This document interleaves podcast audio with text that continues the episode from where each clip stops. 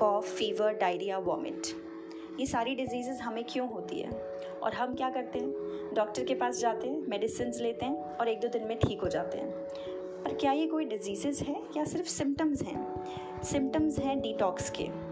तो बॉडी बड़ी इंटेलिजेंट है और ये डिटॉक्स चैनल तब ओपन करती है जब बहुत सारे टॉक्सिन्स बॉडी में एक्यूमुलेट हो जाते हैं, गलत खाना खाने की वजह से।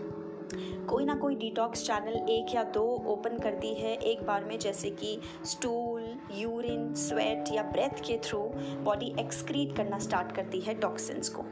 और हम क्या करते हैं? मेडिसिन लेके इन डिटॉक्स चैनल्स को बंद कर देते हैं सप्रेस कर देते हैं। तो ये कोई डिज़ीज़ है नहीं जिसे हमें मेडिसिन से ठीक करने की ज़रूरत है। और मॉडर्न मेडिसिन जो कि आई थी approximately hundred years ago modern medicine का काम है सिर्फ़ डिज़ीज़ को सप्रेस करना सिम्टम्स को ट्रीट करना, ना कि कॉज को समझना। मॉडर्न मेडिसिन कभी ये समझ नहीं सकती कि कोई डिज़ीज़ क्यों हुई है और अगर उस कॉज को ही ख़त्म कर दिया जाए तो वो डिज़ीज़ अपने आप ख़त्म हो जाएगी। पर हम सिर्फ़ अपने सिम्टम्स को ट्रीट करते रहते हैं और हमें लगता है कि हम सब कुछ अपनी बॉडी के साथ ठीक कर रहे हैं।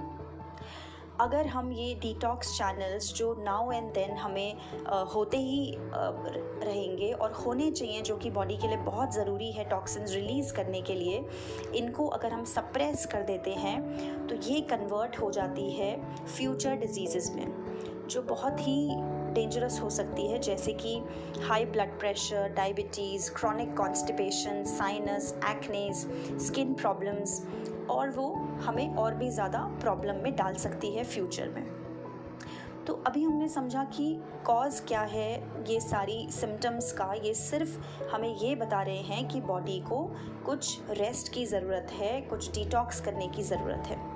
तो फिर अगर हम मेडिसिन ना लें तो आप सोच रहे होंगे, फिर कैसे ट्रीट करें? क्या किया जाए कि हम अपने आप को ठीक करके अपने काम पर वापस से जा पाएँ, जो कि बहुत ज़रूरी है? तो इसका क्योर है कुछ थ्री स्टेप्स में जो हम समझेंगे। फ़र्स्ट थिंग आप नोटिस करिएगा, जब भी हमें इस तरह के कोई सिम्टम्स फील होते हैं बॉडी में तो हमें अपने आप से भूख लगना बंद हो जाती है। लेकिन हम सोचते हैं क्योंकि हम बीमार हैं तो हमें एनर्जी की ज़रूरत है तो हम पूरा टाइम कुछ ना कुछ बॉडी में डालते रहते हैं in the form of food लेकिन सबसे इंपॉर्टेंट चीज़ जो हमें इस टाइम पर करनी है जब हम अच्छा फील नहीं कर रहे हैं कोई सिम्टम्स है कोल्ड फीवर डायरिया है कोई बीमारी है तो हमें सबसे पहले करनी है फास्टिंग फास्टिंग दैट इज़ हमें कोई सॉलिड फ़ूड बॉडी को नहीं देना है सिर्फ़ लिक्विड्स पे हम रह सकते हैं which is water best is coconut water या फिर जूसेस uh, कोई भी सॉलिड फ़ूड आप बॉडी को ना दें इसके लिए कॉन्सेप्ट समझते हैं. हीलिंग या फिर डाइजेस्टिंग बॉडी एक बार में एक ही काम कर सकती है। या तो हमारी बॉडी अंदर से हील कर रही होगी, या फिर वो खाने को डाइजेस्ट कर पाएगी। अगर हम बॉडी को कंटिन्यूसली फ़ूड थ्रो करते रहेंगे अपने स्टमक के अंदर तो वो डाइजेस्ट करने में बिज़ी रहेगी और हीलिंग का टाइम उसे मिलेगा ही नहीं। तो फ़र्स्ट थिंग जो हमें करनी है कि बॉडी को रेस्ट देना है फ़ूड से। और सिर्फ़ उसे अपना काम करने देना है, अपनी सेल्फ हीलिंग एनर्जी और पावर जो हमारे अंदर है, वो अपना काम खुद करेगी और हमें हील करेगी। तो अगर हम उसे डाइजेस्ट करने से रेस्ट दे देंगे, कोई फ़ूड नहीं डालेंगे तो वो अपनी पूरी पावर हीलिंग में लगा के हमें जल्दी से जल्दी ठीक कर देगी। इसे ऐसे समझते हैं कि बताइए, अगर हमारी कोई बोन क्रैक हो जाती है, कोई हमें फ्रैक्चर हो जाता है तो हम कैसे ठीक होते हैं? हाँ हम डॉक्टर के पास जाते हैं प्लास्टर बनवाते हैं और कुछ मेडिसिन लेते हैं। वो मेडिसिन आपको पता है क्या होती है? वो मेडिसिन पेन किलर्स होती हैं, जो कि हमें सिर्फ़ ये एहसास नहीं होने देती कि हमें कोई पेन है जहाँ पर हमारी बोन क्रैक हुई है। क्या उस प्लास्टर में कोई मेडिसिन होती है, जो हमारी बोन को जोड़ देती है कुछ दिनों में? नहीं, उस प्लास्टर में कोई मेडिसिन नहीं होती है। सिर्फ़ वो इसलिए है कि हम अपना वो पार्ट ऑफ़ बॉडी को मूव ना करें, जिससे कि वो बोन को रेस्ट मिल पाए और वो वापस से रिपेयर हो पाए। तो फिर वो कौन सी पावर है और क्या चीज़ है जो हमारी बोन को वापस जोड़ देती है? वो है हमारी सेल्फ हीलिंग पावर वो अपने आप उस बोन को रिपेयर करती है कुछ दिनों में और हम वापस से उसी पोजीशन में आ जाते हैं जैसे हम पहले थे। तो सोचिए, अगर हमारी सेल्फ हीलिंग पावर हमारी टूटी हुई बोन को ठीक कर सकती है तो क्या वो ये cold cough fever diarrhoea vomit ठीक नहीं कर सकती? डेफिनेटली कर सकती है। हमें सिर्फ़ उस पर ट्रस्ट करना है और उसे कुछ टाइम देना है ये सेल्फ हीलिंग हमारी बॉडी को करने के लिए। और आपने देखा होगा उस टाइम पर एनिमल्स अगर आपके घर में पेट हो तो आपने ज़रूर नोटिस किया होगा एनिमल्स बड़े इंटेलिजेंट होते हैं और जब भी उनकी तबीयत ठीक नहीं होती है, वो अच्छा फील नहीं कर रहे होते हैं तो वो खाना नहीं खाते हैं। नो no मैटर आप उन्हें कितना भी अच्छा फ़ूड दें उस टाइम पर और कितना भी फोर्स करें, वो बिल्कुल भी खाना नहीं खाएँगे जब तक वो वापस ठीक नहीं हो जाएँगे। बस ये हमारे नेचुरल इंस्टिंक्ट्स हैं और इसी तरह हमारे बच्चे भी कहते हैं हमें, जब वो बीमार होते हैं और हम उन्हें ज़बरदस्ती खिला रहे होते हैं तो वो हमेशा हमें कहते हैं कि नहीं नहीं, भूख नहीं है। पर फिर हम उन्हें कहते हैं कि नहीं एनर्जी कहाँ से आएगी? ठीक कैसे होगे? खाना नहीं खाओगे तो?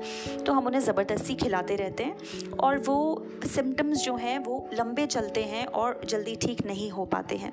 पर अगर हम फास्टिंग करते हैं, जिससे कोई भी हार्म हमारी बॉडी को बिल्कुल भी नहीं होगा और within two three days हम आसानी से क्योर कर सकते हैं इन सिम्टम्स को, जिसमें है cold cough fever diarrhoea vomit ये सारी चीज़ें चली जाएगी दो से तीन दिनों में। सेकेंड स्टेप है हमारे क्योर करने का सन बेदिंग सन बेदिंग एक बहुत ही इंपॉर्टेंट पार्ट है हमारी किसी भी डिज़ीज़ को रिवर्स करने के लिए, क्योंकि सनलाइट में वो पावर है कि वो किल कर सकती है कोई भी bacteria virus germs moulds fungus yeast आप सोचिए कि जब हमारी किचन में किसी आइटम में जो ग्रेन्स हैं हमारे ड्राई ग्रेन्स रहते हैं, उसमें कोई भी तरह के जर्म्स अगर हो जाते हैं तो हम क्या करते हैं? हम उन्हें जाके सन में रख देते हैं और कुछ ही घंटों में, कुछ टाइम में वो वापस से बैक्टीरिया चला जाता है, कोई जर्म्स होते हैं, वो चले जाते हैं और वो वापस से ठीक हो जाता है। इसी तरह हम सनलाइट में अपने कुछ क्लोथ्स मैट्रेसेस ये सब रखते हैं जिससे कि उसमें जितने भी जर्म्स हैं वो मर जाएँ। तो हमारी बॉडी के साथ क्यों नहीं? Same goes with the body कि हमारी बॉडी में जितने भी अंदर टॉक्सिन्स हैं, वो रिलीज़ होना स्टार्ट होते हैं जब हम सन बेदिंग करते हैं। तो sun is the greatest source of energy और बेस्ट टाइम है सन बेदिंग के लिए। Morning one hour and evening last one hour दिन की जो सन लाइट है, वो बहुत ज़्यादा क्योंकि हीट होती है उस टाइम पर तो वो हमारी बॉडी के लिए थोड़ी हार्मफुल हो सकती है। बट देन जो भी कंफर्टेबल टाइम हो, उसमें please twenty to thirty minute sun bathing करना हर दिन के लिए ज़रूरी है। नॉर्मली भी, अगर आप बीमार नहीं हैं तो भी। और अगर बीमार हैं तो ये नेसेसरी है कि हर दिन हम सन बेदिंग करेंगे तो जल्दी ठीक होंगे। थर्ड स्टेप है हमारे क्योर के लिए लाइट योगा जैसे कि प्राणायाम। जब हम 15 मिनट्स अ डे और maybe 20 25 minutes maximum in a day हम प्राणायाम करते हैं तो वो जो डीप ब्रीदिंग एक्सरसाइज जिसमें हम एक्सहेल करते हैं बहुत सारी ऑक्सीजन वो बहुत सारे वेस्ट को हमारी ब्रेथ के थ्रू एक्सपेल करती है, बाहर निकाल देती है। ये हमें एमटी स्टमक करना है पूरी तरह से और आउटडोर्स करें तो और भी अच्छा है। ऐसी कोई जगह फाइंड आउट करें जहाँ पर आप नेचर के क्लोज हों, थोड़े ट्रीज़ ऑक्सीजन फ्रेश हो, अपने टेरेस पे बालकनी में गार्डन में, कहीं पे भी जहाँ आप कर पाएँ तो प्लीज़ एक्सरसाइज करें, कुछ लाइट योगा जैसे कि प्राणायाम, कुछ fifteen twenty minutes per day इसको जल्दी क्योर करने के लिए। तो ये कुछ steps to cure all the symptoms और एक क्विक रिकैप क्योर का, जिसमें हमने थ्री स्टेप्स की बात करी. Fasting sun bathing and light yoga जैसे कि प्राणायाम. तो नेक्स्ट टाइम जब आप कोल्ड कॉफ फीवर डायरिया या वॉमिट के सिम्टम्स देखें अपने आप में या अपनी फैमिली में ट्रस्ट करें इस बात को, अपने नेचुरल इंस्टिंक्ट्स को. और बिना मेडिसिन के अपने आप को ट्रीट करने करें नेक्स्ट टाइम सिर्फ़ ये तीन स्टेप्स करके और आप देखेंगे कैसे magic will happen and two three days में आप और ज़्यादा एनर्जी के साथ और ज़्यादा यू नो हैप्पीनेस के साथ ठीक होंगे और वो जो मेडिसिन लेके टेन फिफ्टीन डेज़ तक हमारी बॉडी uh, बहुत ज़्यादा टायर्ड रहती है और हमें ऐसा फील होता है कि हम वीकनेस हमें फील हो रही है बॉडी में वो सब मेडिसिन के साइड इफ़ेक्ट्स होते हैं।